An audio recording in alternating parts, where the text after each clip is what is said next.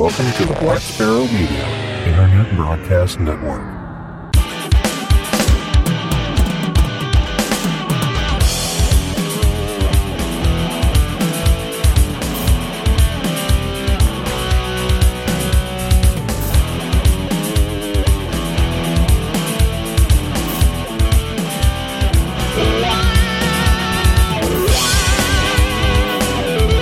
You are listening to Linux in the Hamshack.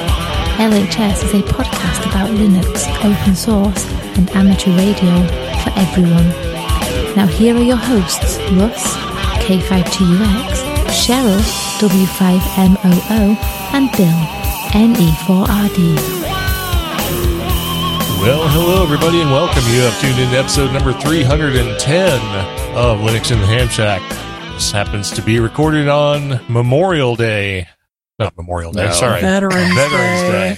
Day. Ugh. Should wow. I start again? Let me start again. Yeah. Yeah. what, what day uh, is it? Armistice Day. Yeah. Right.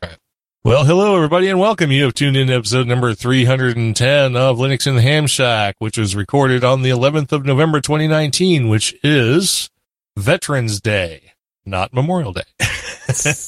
uh, so, so we want to thank all of our veterans for their service. And then we'll just jump right into things.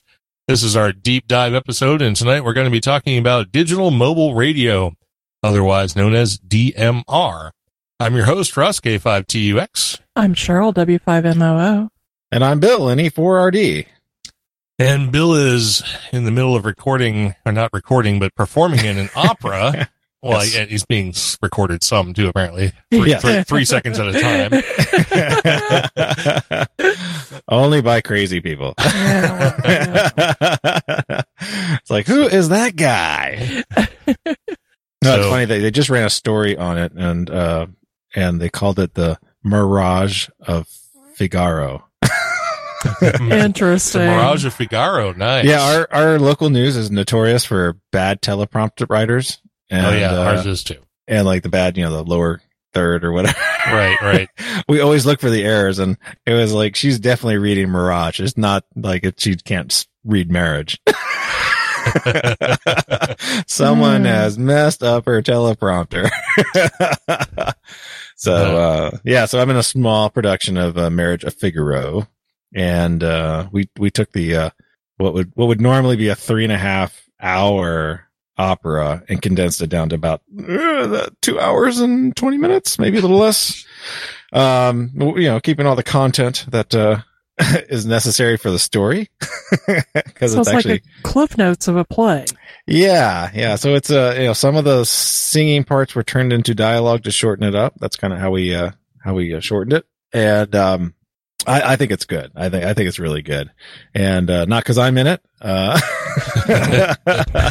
I just play the uh, the drunk uh, gardener, how appropriate, and uh, so I come on very late in Act Two, and uh, I kind of reappear. My name is mentioned several times because I work for the Count, so uh, I'm his gardener, and I'm also like, you know, well, I don't know, I'm like the uncle of the main character, Susanna, and uh, my daughter's Barbarina. So yeah, yeah. It's, It's an interesting, crazy day in uh, in the land of uh, wherever the heck they are, you know. Italy. It's normally Italian. It's all sung in English, so uh, that that's also a nice part. It makes it uh, more familiar for people that uh, you know, have heard the music and maybe, you know, have only seen it on, you know, Bugs Bunny or a commercial or something like that. Um, yeah, yeah, it's really fun. It's really fun, and I'm having a good time with it. So uh, I can't really complain. That's the one that they always do that goes, it's like the la, la, la, la, la, la, la, la. Actually, actually, that is the Barber of Seville. Ah, uh, that's the Barber of Seville. Okay. But see, that's what I know about same opera. Characters, same characters. So, uh, yeah, it's this continuation of the story. So it's the same story, just continuation of it. But, uh, but yeah, yeah, you're, you're close. That's really, okay. It's still Most Mozart. It's still Mozart. It's still on planet Earth. Okay. Fantastic. So, digital mobile radio. Oh, is that what we're here for? Yeah, yeah, the three-hour episode, we were just going to start the opera playing here. Nice, let me, uh, get the... nice segue into uh, digital mobile there from from the marriage of Figaro. Yes, yes, yes. They have a cure for that D M R thing, don't they? Is that what we're talking about? Yeah. Yeah. It's called... Yeah, never mind. All right. So D M R is a limited open digital mobile radio standard defined in the European Telecommunications Standard Institute's standard T S one oh two dash three sixty-one parts one through four. There's a bunch of information you didn't need to know. Um, it's uh, also used, well, originally used in commercial products around the world, starting, of course, in the European Union. Uh, D M R, along with P twenty-five, Phase two, and N X D N, are the main competitor technologies in achieving six point two five kilohertz equivalent bandwidth using the proprietary A M B E plus two vocoder. D M R and P twenty-five two both use two-slot T D M A in a twelve point five kilohertz channel. So that means you get two time slots inside the channel. While N X D N uses discrete six point two five kilohertz channels using frequency division. So we're going to be talking about D M R, which uses time division, not frequency division. D M R was designed with three tiers. D M R Tiers one and Tier two were first published in two thousand five, and D M R Tier three, which is the trunked version, was published in twenty twelve, with manufacturers producing products within a few years of each publication. Now, amateur radio is leveraging D M R Tier two, for its communications options. D M R Tier one is uh, Europe-specific, and D M R three is trunking, so we're not using that. Uh, D M R covers the R F range from thirty megahertz all the way up to one gigahertz, and the D M R Association and manufacturers often claim the D M R superior coverage performance to analog F M. I tried to get rid of all the U Es, but I missed that one. uh, forward error correction can achieve a higher quality of voice when the received signal is still relatively high. In practice, however, digital modulation protocols are much more susceptible to multipath interference and fail to provide service in areas where anal- oh, there's more analog, analog F M would otherwise provide degraded but audible voice services. Yeah, so the thing about these digital F M things is when the signal's not good, you don't hear anything. It's not, it's not like static, it's right. right. So you get garbled to the point of unintelligibility. It's not like the signal's just weak and you can sort of pull it out. Um, when you have uh, high bit error rates or high packet loss in a digital transmission, you just get nothing. So uh, at a higher quality of voice, D M R outperforms analog F M by about eleven decibels, but at lower quality of voice, analog outperforms D M R by about five decibels.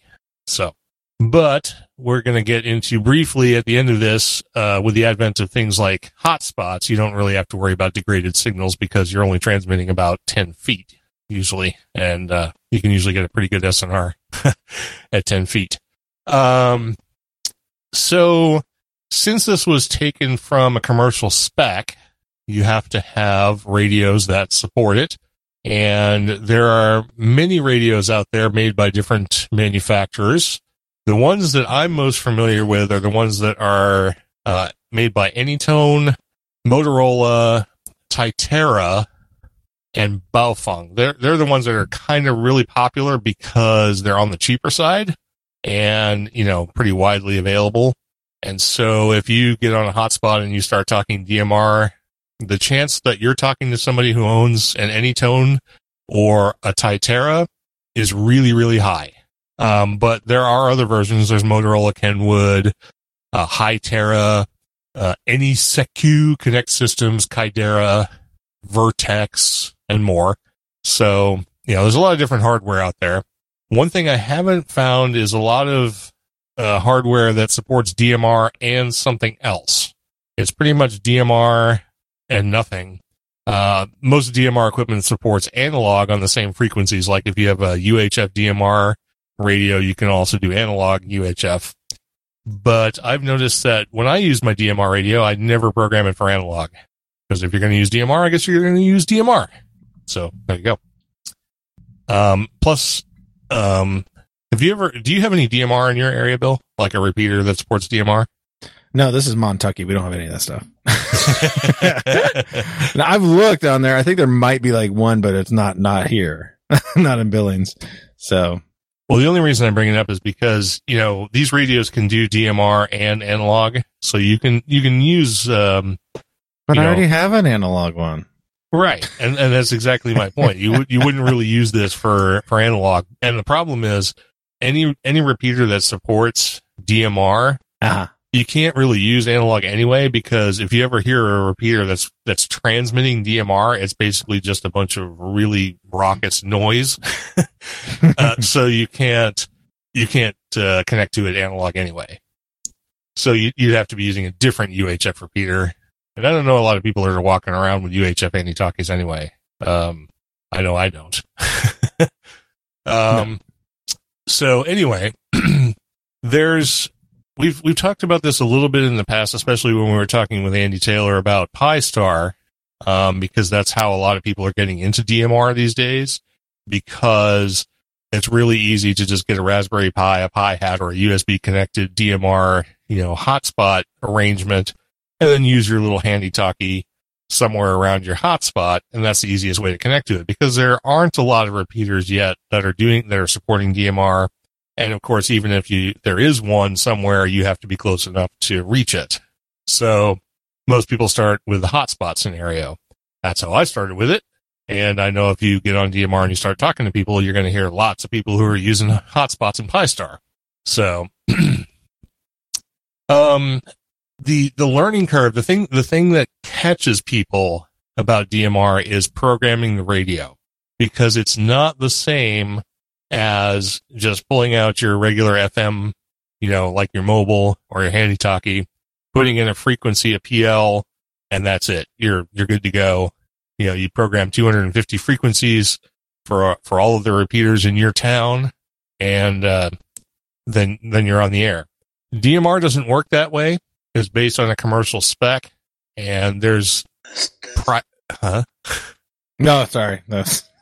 My phone started making noise for some reason. It sounded weirdly satanic there. Yeah. Yeah.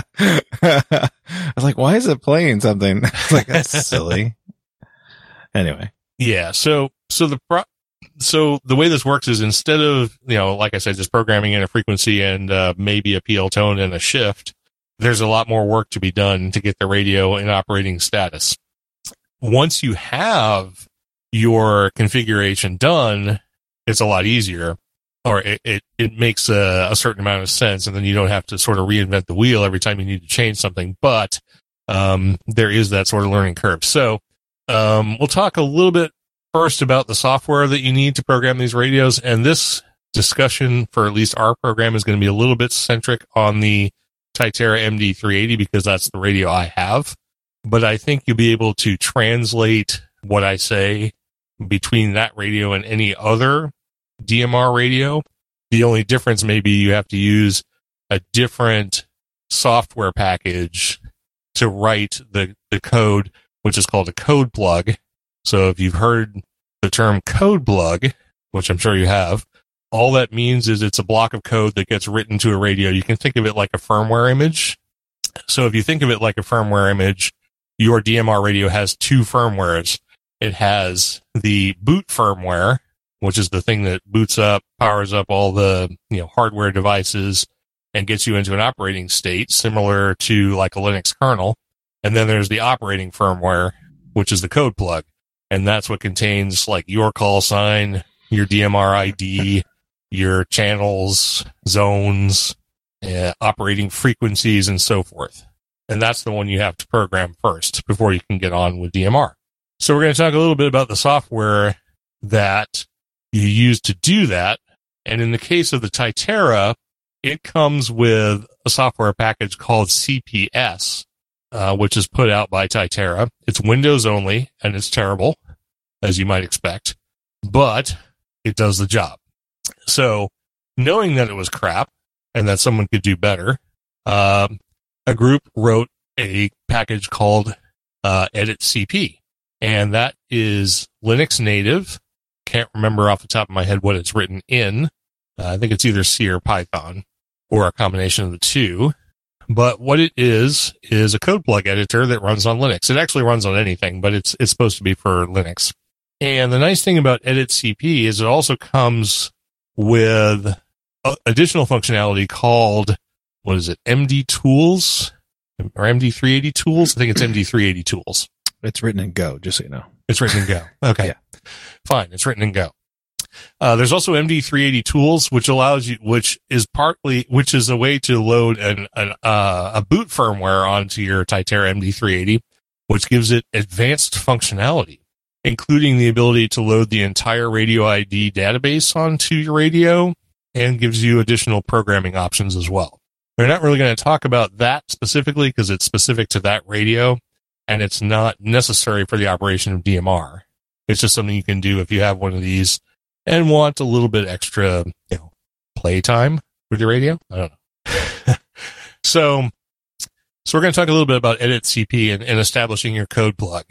Now, I will say that if you go out there on the, on the interwebs, you can find pre-built code plugs for various radios that are usually location specific. So if you don't want to go through the trouble of creating your own code plug, you can um, download one of these onto your radio. Uh, in the case of a, a Edit C P file, it'll be an R D T. That'll be the extension for it, and uh, you you can just use Edit C P to write that to your radio, and you'll have you know you'll have somebody else's code plug installed on your radio, which will have whatever they programmed, you know, for your machine, whatever channels, contacts, zones, et cetera that they pro- put into that code plug. That's what's going to be written to your radio. So you're going to have to modify it a little bit, and I'll tell you in what ways you need to modify that, or what ways you need to uh, write your own code plug right now, because we're going to talk about programming D M R. So if you bring up the Edit C P interface, it's very simple. It's like um, it's like an old X eleven root window type thing with just a few buttons down the left-hand side. But honestly, this is all you really need to program your radio. And a lot of the information that's in there is for some like really esoteric configurations that might be necessary in bizarre circumstances. But for the most part, you can ignore a lot of it.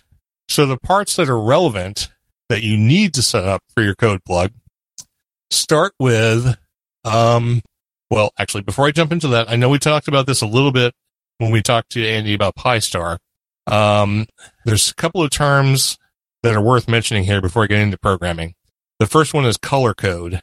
This is something you'll have to program in your code plug when you're assigning channels. And what it is, is a number between, I think it's one and fifteen. And you can think of it like a P L tone. Uh, it is literally so that you can have multiple conversations on the same, you know, channel, the same frequency, that other people can't hear because you have a color code set. Generally speaking, from what I've seen, most repeaters and hotspots use color code one or color code five. I haven't seen a lot of variation on that. And for the most part, it's color code one. So just make sure when you're programming stuff that if there's a color code specified, which there will be, your color code has to match. The other thing is time slot. Now, if you're using a hotspot that's in simplex mode, there's only one utilized time slot, and that's time slot two. So if you're on a hotspot, whatever you're programming is going to be on time slot two. Now, if you're using a repeater, if you're connecting to a repeater, because they're using time division multiplexing and there are two channels, there could be connectivity to some channels on time slot one and some channels on time slot two. And the repeater operators will publish that information, so you'll know which time slot you have to program. So just make sure when you're setting up your radio that color codes and time slots match. And like I say, color code's essentially a P L tone, and time slot is literally the time slot, whether it's on channel one, first time slot, or channel two, second time slot. And this is so there can be actually two conversations going on in two different time slots simultaneously. And that's only in duplex mode. So simplex boards do not support multiple time slots. They're always on time slot two. uh, wow. I knew this was going to be a lot of talking. Anyone want to jump in and say anything at all? So you're saying you can't have two up and talking at the same time? Um, no, you can have two at the same time. The re- the repeater can. The repeater can receive more than one person talking at one time. At one time, as long as they're on different time slots. Yes. But you said like everybody should set a time slot too. Wouldn't they be in the same time slot? If you're if you're connecting to your own hotspot. Oh, okay. You will be on time slot two because hotspots only support time slot two. If you have a duplex hotspot or a duplex repeater board, mm-hmm. you could configure time slots one and two. But okay. most people aren't going to be doing that. So, but like a repeater, um, so just give me this. I, you know, I'm just trying to still put this in my head, but I don't understand it all. So let's say you're connected to a repeater, not your own hotspot. So let's say you're in a magical area that has a D M R repeater. Yes. Which I mean, which I would assume gives you access to connect to a D M R talk group or whatever or person. Yes. Through that repeater. That is correct. Does everybody else on that repeater hear your stuff? If or they're, if are they are they... set to the same color code and time slot and the same frequency, yes. So they'll, no matter what you're connected to, they'll hear you. Yes. It works just like a so normal the repeater. repeater is kind of like, it's kind of like an Echo Link link where it's like, oh, once it's turned on, it's on. Right. And that's where you're going to. Right. Until someone changes it. So that, like two people can use a repeater going to two different places at once. Unless they're using separate time slots. That's the only way oh. you could do that. Okay, I'm okay. I'm almost getting this now. Okay, you can have one person using one color code, one time slot, and one talk group, and then you can have another person. I mean, generally speaking, the color codes are going to be the same because that's the P L tone for the repeater. Okay, but you can have two different conversations going on to two different talk groups as long as they are connected on different time slots. So you can have, you know, you can have time slot one connected to like talk group ninety-three, which is um, nationwide, U S mm-hmm. nationwide. And you could have time slot two connected to, I don't know, ninety-one, which is worldwide. Yeah. And then whichever ra- whichever your radio is configured for, like if your radio is connected to that frequency with that color code on time slot one, you'll be hearing talk group ninety-three. If it's time slot two, you'll be hearing talk group ninety-one. So, and do you get an indication of what it's connected to when you switch to that, that particular time slot? The radio will display the talk group, the time slot, and the color code if the firmware supports it. If so, it, yeah, like you don't get any feedback. Like if you transmit and it doesn't give you feedback right away, like, oh yeah, you're connected to talk group ninety-one. No, nope. If you uh, if you if you think you're on the right frequency, color code, and time slot, and your radio is set to be on channel, you know, talk group ninety-one, and you key up, you will not get any indication that that's correct unless you hear somebody talking. Wow. That's incredibly useless. I mean, uh, and people like this thing. It's kind of well, like chat roulette when you get on a repeater, huh? a, a little bit, a little bit. Now there, there's, um, we're kind of getting ahead of things here. Sorry, I, I just that's like that's my confusing part. I just didn't quite All right, understand let me, let me how that worked. Let me belay this conversation to when we get into the actual networks involved, and then we'll sort of make clear how talk groups and all that kind of thing work. Okay, that's but cool. We'll back up to programming the radio first, and then we'll get to that. So, all right, so color codes, time slots, right now. When you're using uh, Edit C P or something specifically for the Tytera. And I'm going to assume you can translate this, generally speaking, to other radios. I assume their code block editors will be similar. Um, some basic information you need to set will be the radio's name. This can be anything. I put my call sign in for this, and a lot of the tutorials I've seen suggest that's what you use to call the radio, is your call sign. It's a it's an identifier that is really meaningless, but, you know, call it whatever you want. There's your radio I D. Now, this is probably the most important piece of data you actually have to put into your radio. You have to have a radio I D, and you have to put it into your radio. So how do I get a radio I D? Well, I'm glad you asked. um, you have to go to the radio I D website, and I'm going to bring it up here because I forgot what it is. I think it's radio I D dot net. Correct. Is the website. And what they do is you just sign up. You give them a call sign, and I can't remember, but I think in some cases they ask you for your um, your I D, your F C C I D, your uh, yeah, what the hell is it? F- FRN, FRN, that thing. Yeah. Um, and then they will assign you a an I D for D M R, and once you once you have that I D, it's linked to your call sign in the radio I D dot net database, and that I D is what you need to put into your radio. You also need to give a, send a copy of your yeah. You have to give license. a copy of your license. Yeah, yeah, a photo thereof, or I guess you can mail it if you don't have that technology. You, well, no, they they wanted when I signed up for it, they wanted uh, a P D F of the original. I couldn't right. send like the email or anything that I got with my license in it. I had to go hunt down the original, you know, do that. And so. That's another thing you can get from the U L S. You can download an official copy of your license. Uh, from the F C C U L S. So they have to have that. And like I said, they'll assign you an I D number. And once you have that I D number, then you can get on to the, the various networks. Um, so that number goes into your radio. And that's another thing that has to match. If there's no matching, um, you know, D M R I D in your radio, it won't do anything. So you got to have that. It's not hard to get. You just usually have to wait a few hours. And, you know, once you send the information, you got it. You're all set. So, that's important information. So your radio name, your radio I D. Uh, if it asks for a radio programming password, you should probably set that. That will allow you to make changes from the keypad on your radio, uh, if there if that's necessary. And then there's information about the intro screen. You can have the default like image screen, or you can put your call sign on it or something like that. You can set that as desired, not required.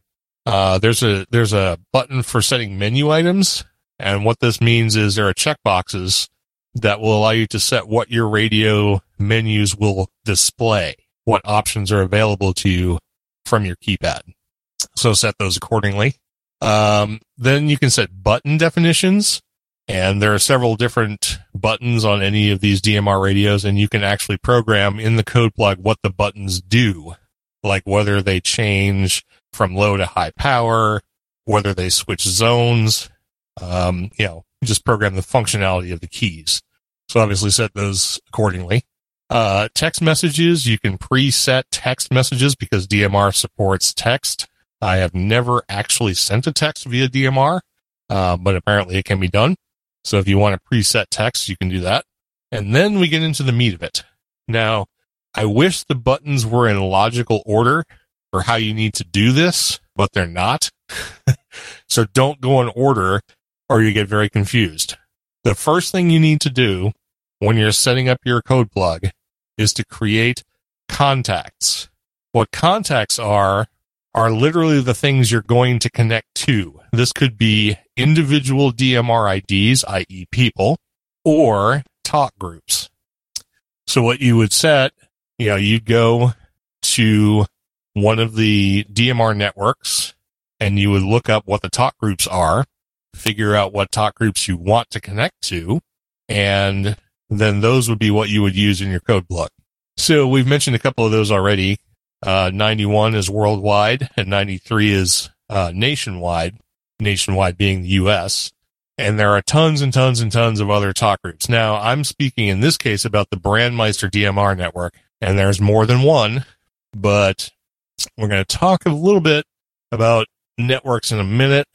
I hate to put off all this information, but I'm trying to keep this in some sort of logical order. But anyway, we're going to assume for the purposes of our discussion right now that you're connecting to the Brandmeister D M R network because they have a certain set of talk groups. And what that means is when your hotspot is connected to the network, it will be going and talking to Brandmeister servers. And that will be passing the information back and forth between your hotspot uh, or repeater and um, the internet. And like I said, there are other networks.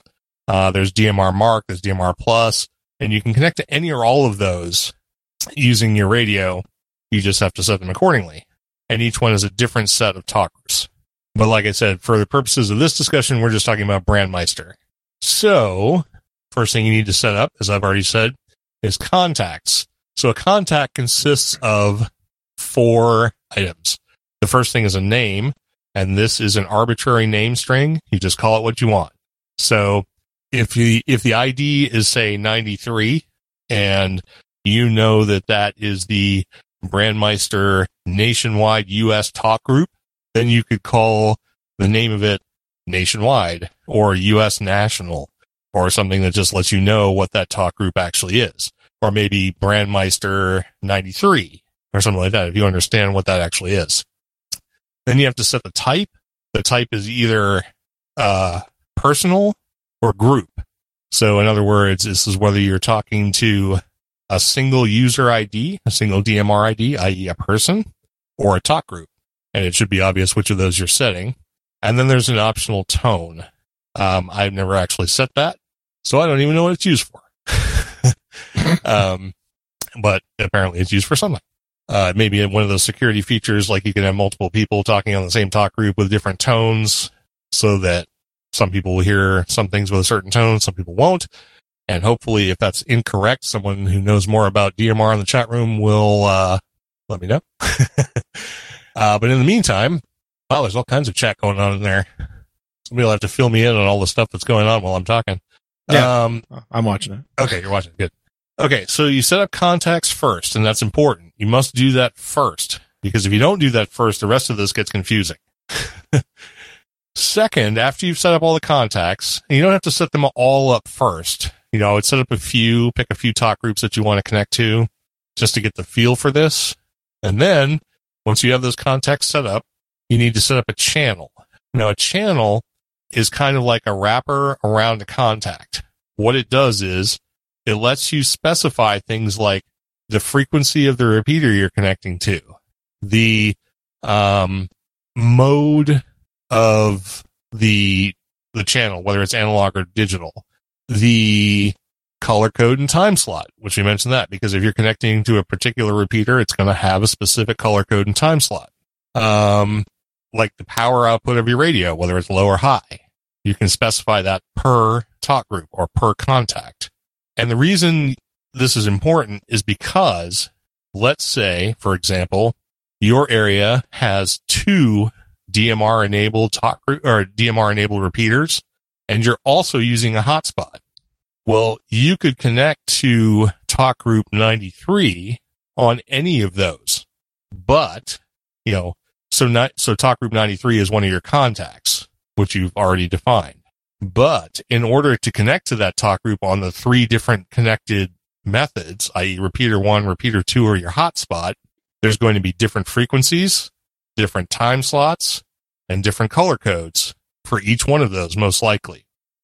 So the point there being, you'll have to set up a, a, uh, a channel for repeater one with the proper frequency, color code, and time slot that connects to talk group ninety-three.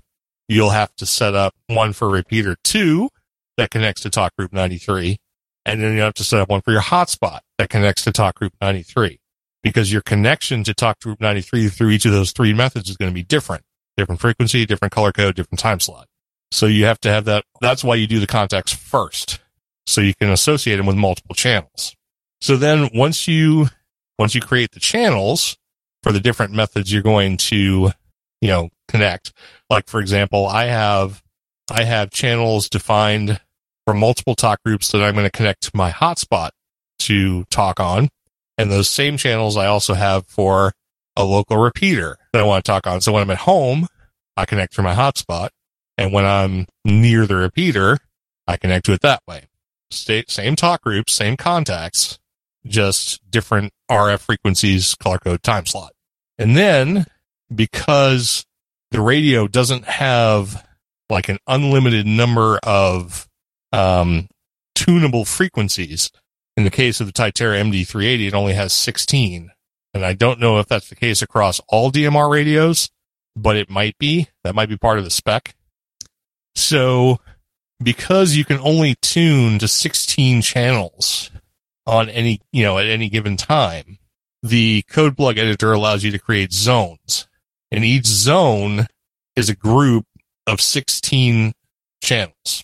Now, the idea behind a zone is you create a group that's going to be useful when you're near your hotspot, or a zone that'll be useful when you're near repeater one, and another zone that'll be useful when you're near repeater two, so that you're able to connect to all those channels when you're in range of whatever you're going to be using D M R on. And like I said, at least on the Tytera, they, that's a maximum of sixteen channels. So you define sixteen different contacts. You create maybe up to forty-eight different channels if you're going to set them all up for repeater one, all for repeater two, and all for your hotspot. And then you put the channels for repeater one in zone one, the channels for repeater two in zone two, and the channels for your hotspot in zone three. And those can be arbitrarily named as well. So you can call one repeater one, or a call sign, or location, or something like that. You can do the same with number two, and then you can call number three hotspot.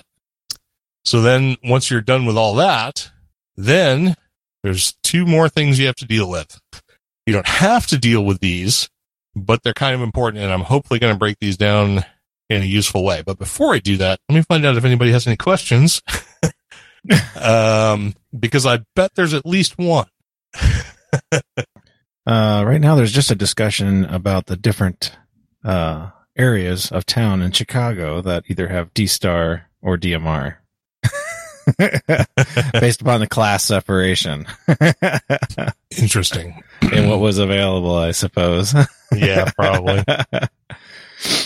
All right. Um, so let's say, I mean, like I said, if you, if you need an in-depth, um, like step-by-step tutorial on how to do this stuff, there's plenty of stuff on YouTube, and I'm probably going to be putting out some D M R utility information as well. Um, but this is just to get you the idea. So I just want, the point of this is to make sure you understand that you do contacts first, then channels, then zones. Um, and I'm hoping that my definition of those three things is, is adequate, but there's a couple other things you have to know about defining channels.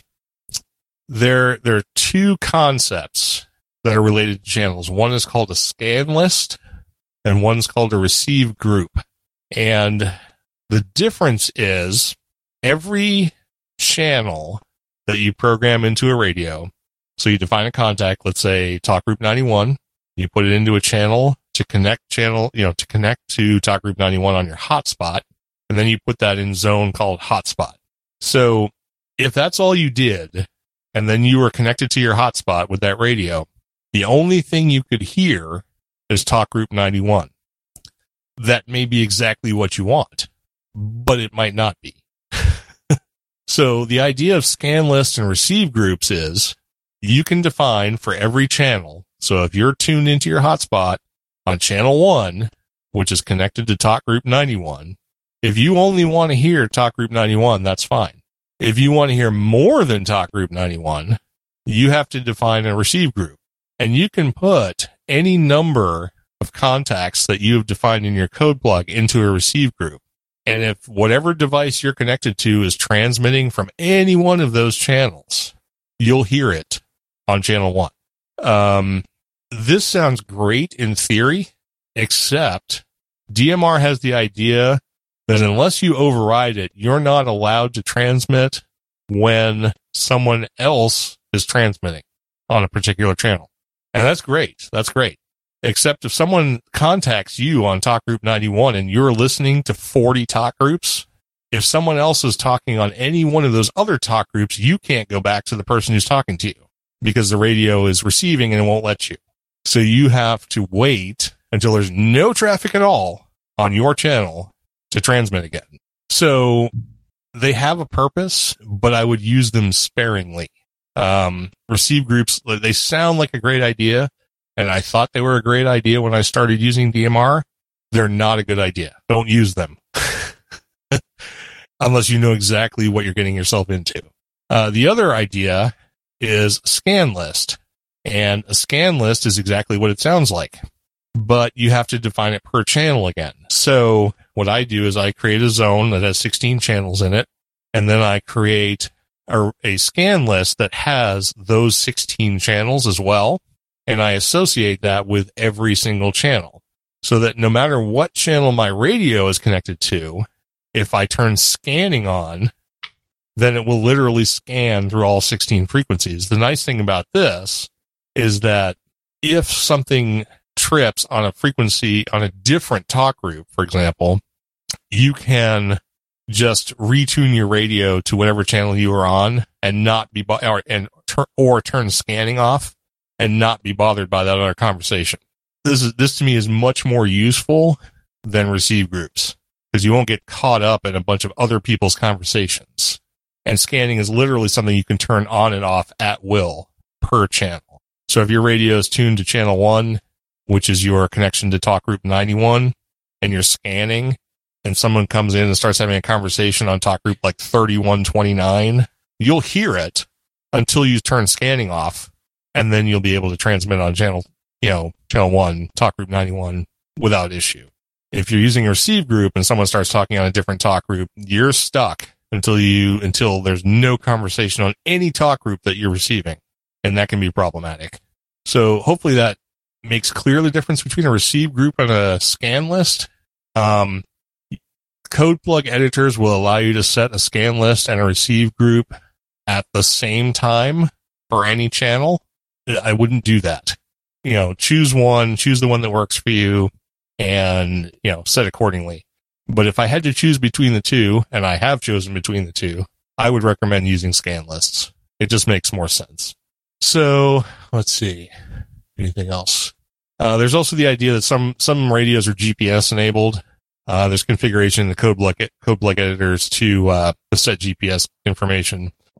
Uh, my particular radio is not G P S enabled, so I haven't had to mess with that. But the configuration for G P S is pretty straightforward. So if you have one of those, uh, it shouldn't be hard to figure out how to set it up correctly. So let's go down to a little bit of uh, operating practice, and this will come back to what Bill was asking about on time slots and so on, uh, and a little bit about networks. And a little bit about just the operation of D M R and talk groups in general. So once you've got your radio I D, you'll eventually be in the database. Then you'll be able to connect to the networks. Like I said, there are multiple networks. Uh, Brandmeister is the one that I use most. But of course, there's D M R Mark, and there's D M R Plus, and there are actually a couple of others too. And what they just are is some servers that provide connectivity, and you can use a hotspot or a repeater to connect to those different network servers that will give you access to the talk groups that are on them. I think I think at the moment, Brandmeister is the largest network. It has tons and tons and tons of uh, talk groups, and some of them are pretty active. So you really shouldn't need to go far afield from Brandmeister. But if you want to see what some of those other talk groups are on the other networks, I mean, you can certainly do that, but they are specific to the operation of the repeater or the hotspot that you're connected to. So if you're, if it's your own hotspot, you can switch, switch networks at will. You can be on D M R Plus or Brandmeister anytime you want to make the change. If you're connected to a repeater, the repeater operator is going to have chosen a network to be connected to. And there there will be information from the repeater uh, owner which network they're connected to, whether it's D M R Plus or Brandmeister or whatever. And in any network, there's the idea, there's the concept of a static talk group and a dynamic talk group. So the way that works is the repeaters are going to be pre-configured with static talk groups. Usually there's a talk group like one or two, which is local. There'll be a talk group for emergency. Um, and then there will be network talk groups. Like they may connect the repeater to talk group ninety-one and talk group thirty-one twenty-nine. And any anything that comes over those talk groups will be transmitted all the time because they're static. But let's say you're connected to a repeater and the only talk group that's static on it is talk group ninety-one. But you don't want to talk on talk group ninety-one. You want to talk on talk group three thousand. Well, you can do that. What you do is you program your radio for talk group three thousand with the other relevant information, that is the frequencies of the repeater, the color codes, and appropriate time slots. And then you set your radio to talk group thirty-one hundred and you key up. And that will immediately create a dynamic talk group connection on that repeater, connecting you to talk group thirty-one or thirty-one hundred or three thousand, whatever I said. So then you'll have access to Talk Group three thousand, which will stay connected as long as you're using it. And then there's a fifteen minute timeout period. So if that talk group goes idle for fifteen minutes, then that dynamic talk group will simply go away. And any traffic that's coming in on that talk group will no longer be broadcast through the repeater. And like I said, on your on your hotspot at home, you can do this as well. You just key up, and if your if your radio has the ability to set uh, talk groups at will, you know, you just key in talk group thirty-one hundred or, you know, five thousand six or whatever, press the P T T, and it will create a, ty- a dynamic talk group link, and you'll be connected to that talk group. You talk on it until it goes idle for fifteen minutes, then that talk group goes away. Keeping in mind that if your radio is configured for other talk groups, that if traffic comes in to that repeater or hotspot from any of those other statically assigned talk groups, you'll hear those as well. So hopefully I'm not butchering this too bad. Is any of this making any sense at all? It is sounds everybody just good. Okay. But, but my brain's hurting. I know. Trying to think it all in. Yeah, it's it's a little complicated. I mean, I kind of get it. I, you know, the complex part, I guess, is all the code plugging stuff. Right. And like I said, once once you sort of, you, there's usually you have that sort of aha moment where you, you suddenly grasp the code plug, and then everything falls into place, and then you never have an issue with it again. But you definitely have to get to that eureka moment. And until you get there, this all seems like Greek. Um, yeah, I mean, let me, let me see if I can distill it down into uh, I don't know, a quick summation, I guess. So you have a channel, which is usually a talk group. I have not actually made a personal contact via D M R, like, you know, from me to another ham directly. It's always been through a talk group. Mm-hmm. So let's assume for the for the moment that we're talking about talk group ninety-one, just because that happens to be a very popular Brandmeister talk group. So, uh, so you have a ch- you have a contact, which is a group contact on talk group ninety-one, and you call it uh, worldwide. Because that's what it is. So then you'll create a channel. And what that channel will do is it will wrap that contact in frequency, color code, and time slot information so that you can associate that contact with a particular repeater or a, rep- a particular hotspot, which means you could have that contact associated with many, many channels, depending on how many D M R-enabled devices you're going to be connecting to. And then to separate all of that, you divide those channels into zones so that if you're in Billings, for example, using the Billings D M R repeater, which I know doesn't exist, but just go with me. We'll pretend. Uh, well, right, we'll pretend. So you have sixteen channels defined, which connect to sixteen different contacts that you'll be accessing through the Billings D M R repeater. Then you'll have another zone which has those same sixteen contacts wrapped around sixteen channels because they're on a different frequency, color code, and time slot when you're in Bozeman using the D M R repeater there. And then those same sixteen contacts will be wrapped in sixteen more channels in a third zone when you're connecting to them using your hotspot at home. So that's forty-eight channels for sixteen contacts because you're going to be accessing those talk groups in three different locations.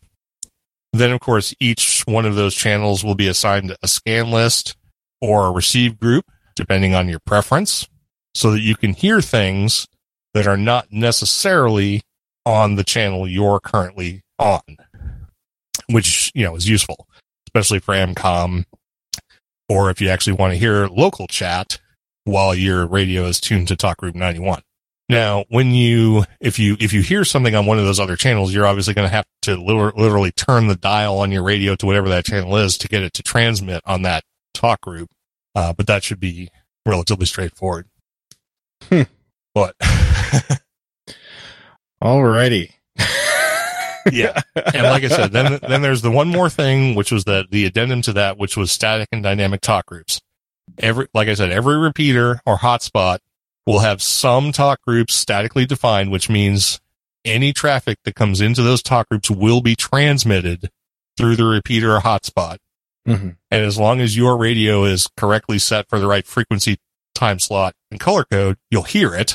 And then there are dynamic ones, which happen whenever you turn, when someone tunes their radio to a particular talk group and keys up, that will create a dynamic talk group, which will last for however long there's communication on it, up to a period of fifteen minutes of inactivity, and then it will go away.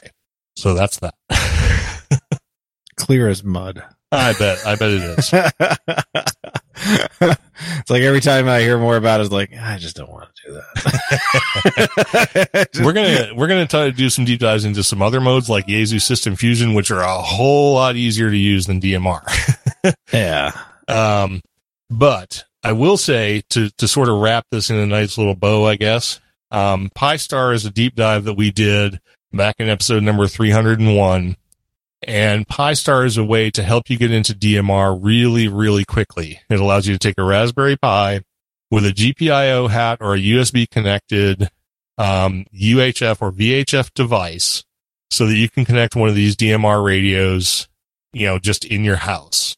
And you can get onto the Brandmeister network or the D M R Plus network from your house with a one hundred dollars handy talkie and about one hundred dollars worth of, uh, you know, networking equipment. And, and then a you, trillion dollars worth of infrastructure. Right. Then you, then you can use a whole lot of other people's infrastructures to, to talk to people, to, you know, to essentially not talk to people on a different network. Or you could just connect to our Mumble server and do it for free. That's true. You could do that too. It's, it's kind of fun. Gee, it it is. And, uh, one nice thing that is a feature of Pi Star that we touched on in the, in that episode is that if, for example, you have a D M R radio, you can connect to other networks. And that's a nice functionality. So if you want to experience what it's like to talk to somebody on the Yaesu System Fusion, but all you've got is a D M R handheld, Pi Star can cross-link. It can also cross-link to N X D N. And uh, if you're using one of those other technologies like N X D N or Yaesu System Fusion, you can do the opposite. You can talk to people on the D M R network and so forth. Um, and again, Pi Star is a whole, you know, a whole other topic. And we deep we deep dove into it in three oh one, and we will most likely be deep diving into it again because I don't really think we got it all sorted out in the first episode. Um, so I think I'll stick with uh, Peanut. Well, Peanut's for doing D Star, so yeah. I mean, well, no, it has stuff, doesn't it? Is it non D Star stuff too? I don't think so. I think it's strictly D Star. However, oh. There's a, there's another topic that we didn't talk about, and I'm not going to go into it because it's one of those things that we could just do another deep dive about. I didn't, I talked about talk groups because that's like the, really the functionality of D M R and, and what everybody uses. But there's also the concept of reflectors, and reflectors are a way to take one network and reflect it to another network. So you can cross from, for example, D Star to certain D M R talk groups because there are repeaters out there in the world that will allow the tri- the information to pass between the two networks. So there is a way, for example, for somebody using Peanut on an Android device to talk to somebody on certain D M R talk groups using a reflector. But that's way beyond the scope of what we're doing here, so I'm not going to get into it. But there are ways to do it. And I, I got to say, I'm still not one hundred percent clear on reflectors. So I'm going to I'm gonna educate my educate myself a little more before before we start talking about reflectors. Defer that to uh, yeah to our deep dive on reflectors. And I think we have somebody that's done those before or has linked multiple uh, channels before. Who is that? Somebody in the chat room now, you mean? Not in the chat room, but has been on the show. Isn't that the K D two P P G that does that? Oh, yeah, yeah, yeah. He talked to us about that. And, and Andy knows about uh, M W zero M W Z. He knows about reflectors as well. So we'll we'll get somebody on who's uh, who's super knowledgeable about reflectors, and we'll talk about those at some point. Cool. Um. So, yeah.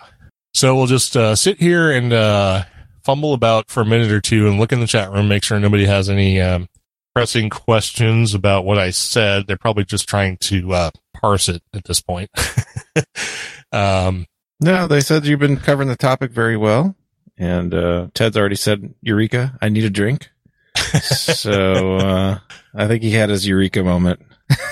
it's it's really hard to discuss this topic.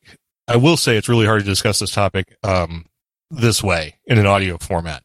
When you when you hear somebody saying the things that I'm saying with a YouTube video and actually doing the point and click while they're saying it, Yeah. It's a lot easier to grasp.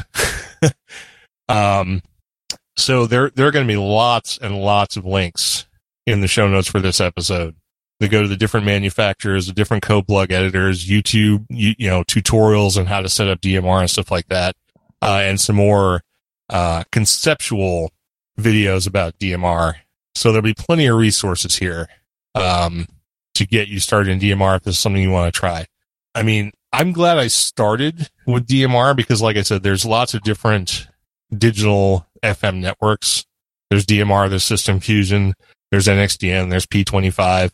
Um, I'm I'm personally glad I started with D M R because it's by far the hardest of them to grasp. Yeah. Uh, but in doing so, I found that System Fusion's way better. So System Fusion and, and WiresX are really cool, and the the barrier to entry is much much lower. Uh, so so we'll definitely be doing a deep dive into System Fusion and WiresX in an upcoming episode. But I would recommend for anybody who wants to get into this digital technology, start with D M R, because when you start with D M R and finally understand it, you'll find the rest of the world is really really easy. So yeah, start with the most complex one first. There you yeah, go. Exactly. That that way you can at least say you understand it, right? I mean, all right. So with that, I think I've talked way long enough about about D M R, and I haven't even. I mean, I've I've sort of scratched the surface, but th- I mean, I've talked about like fifteen things that you set in a code plug editor. Oh, speaking of code plug editors, the idea behind them is, um, you you set all of the code you need to set, and then you write it as a block to your radio. It's not piecemeal. So if you need to make a change to one thing, like let's say you fat fingered a frequency on a channel and you change that, then you have to save that and write the entire code plug back to the radio. It's not it's not like you can change that one little bit of data. Um, luckily, writing code plugs to and from the radio are doesn't take very long. Uh, you're talking about two or three seconds. Um, so it's not a big deal, but it is, it is a monolithic piece of code that you have to write and read. Um, and in the case of, like, for example, the, the Taitera M D three eighty, there's a U S B file that comes with the code plug editor. It comes with Edit C P that you have to put into your U D E V rules so that when you plug the radio via U S B cable into your computer, it knows that that's the radio, because there's no other way to find it. But luckily, the documentation on that's pretty straightforward. Interesting. So, so that's pretty much that. That's uh that's our deep dive into D M R, and we'll we'll monitor the chat room here while we're going through announcements and feedback. In case anybody has any questions, we can come back to them. And of course, there's always email uh, that you can send us feedback or send us questions, and we'll do our best to respond appropriately to those. And like I said, the show notes will have uh, many various uh, detailed resources for getting into D M R that will hopefully supplement this little audio introduction. And in the meantime, we're going to let somebody read some feedback, so I can stop talking for a minute. Bill, you can do the first one from Gene. Sure. Our first email is from Gene, a good friend of the show, B X eight A A D. He says, "Dear Russ and company, I am working on my long-term programming project, a new typing tutor for the kanji input method of typing Chinese. I am currently teaching using one uh, one I wrote in Visual Basic for Windows. I want to write the next one in Python and make it more flexible uh, for use in multiple platforms, et cetera. In the process of looking into the Unicode representation of Chinese characters, I became aware of the wide variety of character sets just for Chinese. I wrote a simple script to strip the characters and typing codes from F C I T X's uh, kanji three dot m b and kanji five dot m b files and dump them into a text file. I noticed that many of the characters in the text could not be displayed in my Linux system that was set for uh, the language Z H uh, underscore T W U T F eight. Uh, I guess that's Taiwan. Taiwan, yeah. Yeah, Taiwan. And uh, I was surprised that uh, opening the same file under Windows ten allowed me to view all the characters. So I'm asking for a deep dive into languages and their representations and settings under Linux. since amateur radio of D X nature can lead to communications with people accustomed to a variety of languages, I think this topic would be a fitting for the show. I'll attach the text file for you to view, though it may be Greek to you. Ha ha ha ha. seventy-three uh, from Gene, B X eight A A D. And I'm assuming you looked at this file and it exploded on your things too, or no? um, well, I'll tell you. The reason I put this in here, Gene sent this email to us in April. Oh, geez. um, and I have not had a chance to get anywhere near looking at this because just just looking at the topic itself, I was like, I don't even know how to to approach this topic.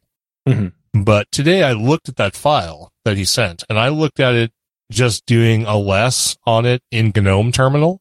Yeah. And it's like thirty something thousand lines long.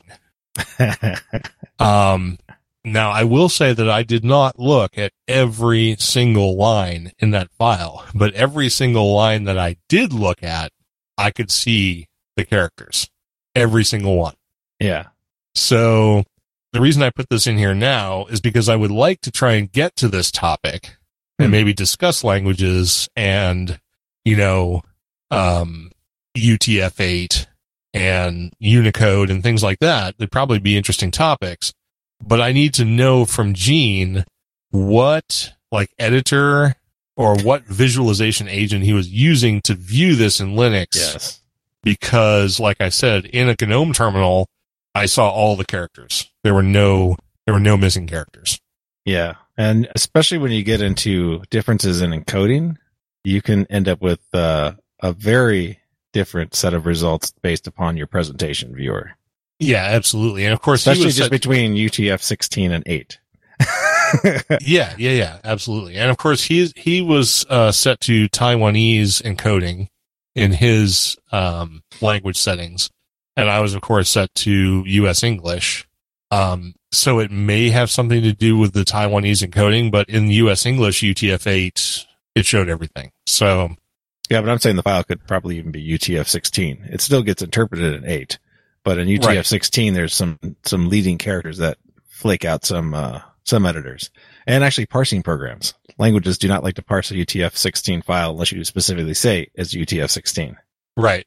And I can send you the file that he sent me. Um, It actually has, it has the, like, the name of the character, the actual Unicode, and then, like, a hexadecimal representation of the Unicode and stuff like that in it. So. Oh, it's just like a character map. Yeah. Yeah. It's a character map. So it might be worth looking at if you want to look at it. Yeah, sure. Okay. Well, I'll send it that way then. Did uh, and, Cheryl's, Cheryl's head explode over there or something like that? She's no, so quiet. No. Oh, there she is. She was uh, in and out, so. She's like, this is so stupid. I'm leaving. Uh, yeah. Well, he won't let me anywhere near his radio, so yeah. That, that is such a crock of Don't B S. Touch the buttons. Don't touch the buttons. Oh, no, yeah. He won't let me anywhere near anything, so. That, that is such a crock. Uh, what She's going to plug I've it into iTunes you. And then start loading some music on it. Yeah. where's, where's, the, where's the picture button on? I gotta yeah. take a picture. Jeez, where's the Facebook button? I need the like button. Where's my like button on my radio? Right. So anyway, Gene, if you could give us a little more information about what you're trying to do and what utilities you've used, at least on the Linux side, we might be able to uh, address this. If he sent this to you six months ago? He he sent me a follow-up to it much more recently. Okay. So. So, uh, yeah, like he's five probably, months ago. Yeah, or maybe four, but, you know. Yeah, it's, it's been within a month, and he said he hadn't made any progress, really, with the project, so. Okay. Uh, As you were saying, are you sure he didn't figure it out on his own? So, no, I think he would have said that. Well, yeah. He, Gene and I talk like once a yeah, week. Yeah, yeah, he's, he's pretty good about staying in contact, so. Yeah. Cool. All right. So I'm going to do the next one, and then we'll let Cheryl do one. Uh, Sweet. Right. All right. There, there's a reason I'm doing the next one. Um, so this is an email from James, Whiskey four, Juliet Echo Delta. He says, hi, Russ. And this is about the episode. Speaking of episode three oh one. Oh, no, this wasn't about three oh one. This was uh, the Ansible episode, which was three oh seven. Yeah. Um, this was in response to that. Uh, he beta. says, yeah. He says, my, my favorite Britishism is beta. Uh, we pronounce it like the occupation of someone that puts worms on fish hooks for a living. With enough time in grade, he becomes a master. And I thought both of these were funny because in both cases, it's not only an uh, an Englishism or an, it's a or an Americanism, it's also a New Englandism, because anywhere else in the country it would be beta, but in New England, where I'm from, it's a beta. And uh, then he says the Brits say it like it's an eighty-two caddy, as in beta, but again, that's a New Englandism because there's no R on it. It's the uh the beta. That we buy for three hundred dollars so we can keep the real car off the road for the winter, Jim. So, yeah, beta and beta for sure. And uh, inventory. Yeah, inventory. In, yeah, inventory. Inventory. Inventory. I don't know. What do you say? In- inventory? No, he Invent- said inventory. Inventory. Inventory is the way he said it. Yeah, and I kept invent- saying inventory. Inventory. inventory. did, did you did you listen back to that episode? Yeah. I always listen to all the episodes. Yeah, I know. But did you hear, did you hear when he said under his breath, I hate you so much right now?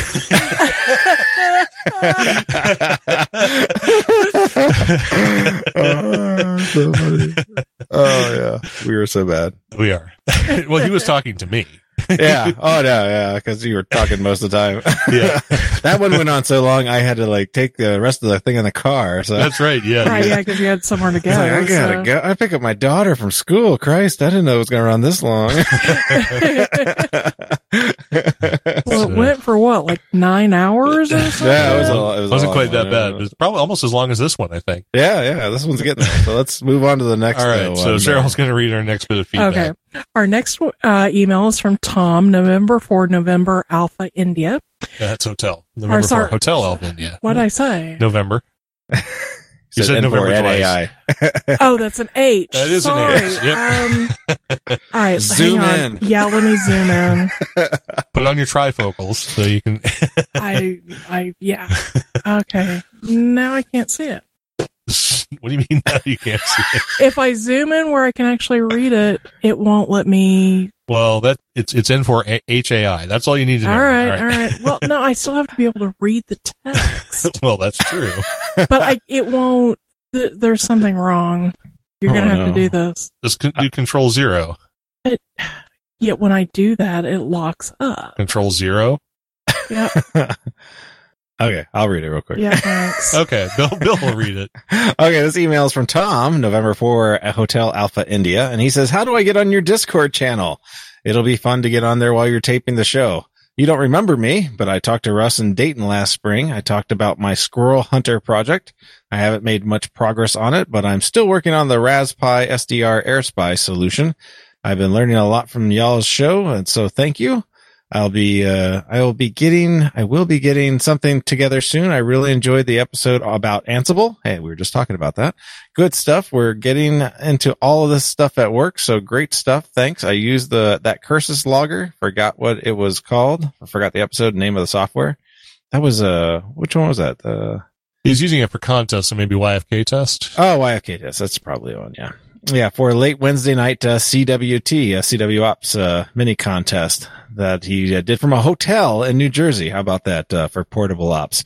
I can't install anything on my work laptop, but I can install it all I want on my V Ms. So it was old, but it worked. It did uh, what you needed for the contest logger. I only logged twenty Q S Os, but I was running five watts on an N F E D halfway inside of a hotel courtyard in northern New Jersey. So I was surprised I got out at all. So thanks in seventy-three from Tom. So, and we did send him back the, I sent him the Discord channel back in a reply. So yes. hopefully, hopefully he can get on here. And, um, sorry, Tom, but I actually do remember talking to you, and we actually mentioned your project on the show shortly after Hamvention. So uh-huh. you can't say, you can't say we don't remember you because at least speaking for myself, I do remember you. I remember the entire conversation, and I have your call sign on your card over here on my desk. So sweet. All right. And finally, have you gotten your stuff straightened out? No. Okay. We'll work on that later. Yeah. Uh, finally, we have an email from Rich K zero E B, former host of the show, and who's kind of said he might come back and be on the show every now and again. Ooh. We'll see. Ooh. Yeah. He says, have you all seen this? And he posted a link to Grid Tracker. Uh, seven three from Rich, K zero E B. And Grid Tracker is one of those integration packages that goes along with W S J T X. uh, that keeps track of C Qs and propagation information and all that fun stuff that has to do with anything that you do with W S J T X. Um, Bill sent him back an email saying that he thought we had mentioned it on the show and blah, blah, blah, but I don't think we did. I thought I did when we uh, did the J T alert. Yeah, we, we talked about alert J T and J T alarm. J T alarm. That's J T what it was. Alarm. I couldn't remember what that was. I thought we had uh, I thought well, I don't remember saying anything about Grid Tracker. Maybe we did, but I don't remember actually seeing it personally. Ah. Uh, cause when I loaded it today, which I did, it did not look familiar to me. Uh, oh. But it does work. So that's cool. um, yeah, it's kind of a neat integration. I don't, it, the, the interface is a little weird. I don't know what the, what it's written in. I think it's a Qt interface maybe on top. Oh, really? Um, that, that wouldn't surprise me if it's, uh, you know, cross-platform. Yeah, but the it's just, I don't know, it looks a little strange. It kind of looks um, very Web one point oh kind of thing. Um, yeah. But that's not to say that it doesn't work. It does work. Well, actually, what it reminds me of is Windows three X. that, that's kind of what it reminds me of. Even better. uh, but it does it does do what it's supposed to do. So there you go. It integrates with W S J T X, gives you connection to, uh, connections with a P S K reporter and call sign lookups and propagation reports and uh, W S J T X, um, you know, uh, path tracking and grid square so locating and all that stuff. Bad so. Letter in there. Oh, that's probably me. I messed up the link. That uh, might have been me. Who knows? Yeah, I'll, uh, I'll I'll recheck that one out. Maybe we'll include that in our uh, L H S topics for uh, for next week. Yeah, it's a pretty cool application, so we should probably talk about it. Yeah, I don't know if it deserves a full deep dive. It, it may not, but it is what it is. Definitely look at it. Yeah, for sure. All right, with that, we have come down to the end of our program. We got through the D M R deep dive. We got through our announcements, which there weren't any of, and the feedback. So with that, I think we are going to say thank you to the folks who showed up in the chat room tonight. We had uh, Daryl, K I four L L A. We had Chris, otherwise known as Simstick two, Don, K C nine Z M Y, uh, H Reflex. We're going to go with that. And uh, Ted, W A zero E I R. So thanks, everybody, who showed up in the chat room tonight and kept things lively in there while I was beating my head against explaining D M R. And we hope you will tune in to the next episode, which will be our short topics episode, followed, of course, by the next weekender. And we're all looking forward to that. We got a great recipe coming up. Cheryl made it today, and we're not telling you anything about it. You'll have to listen to that episode. So Sweet. With that, we're going to go ahead and wrap up. Thanks, everybody, for tuning in. This has been episode number three hundred ten of Linux in the Hamshack. I'm Russ, K five T U X. I'm Cheryl, W five M O O. And I'm Bill, N E four R D, seventy-three.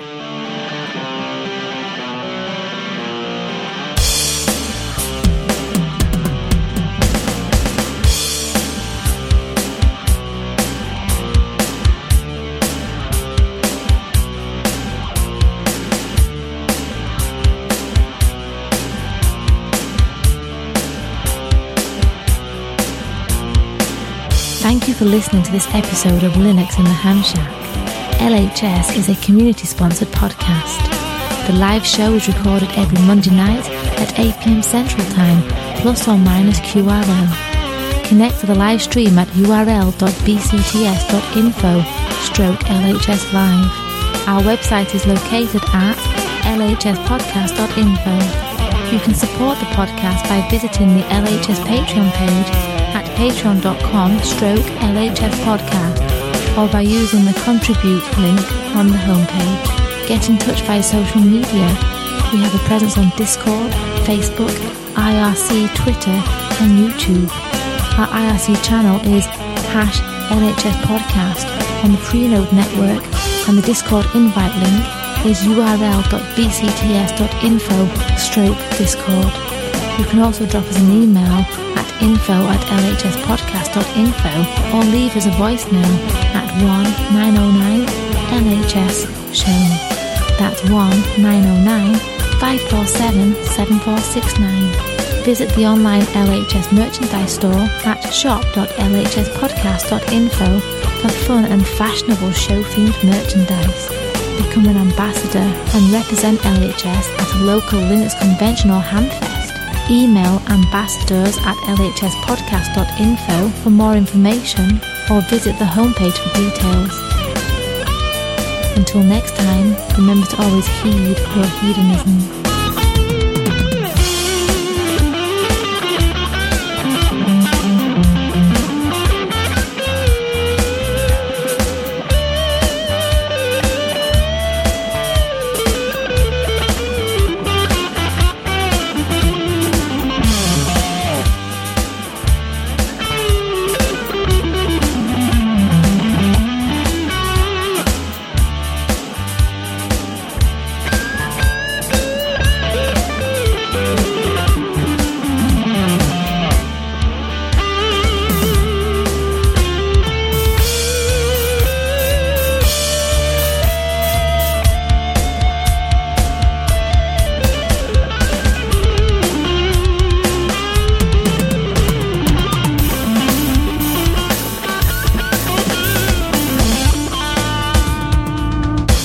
Linux in the Hamshack and the Linux in the Hamshack logo are released under a Creative Commons Attribution Non-Commercial No Derivatives four point oh International License.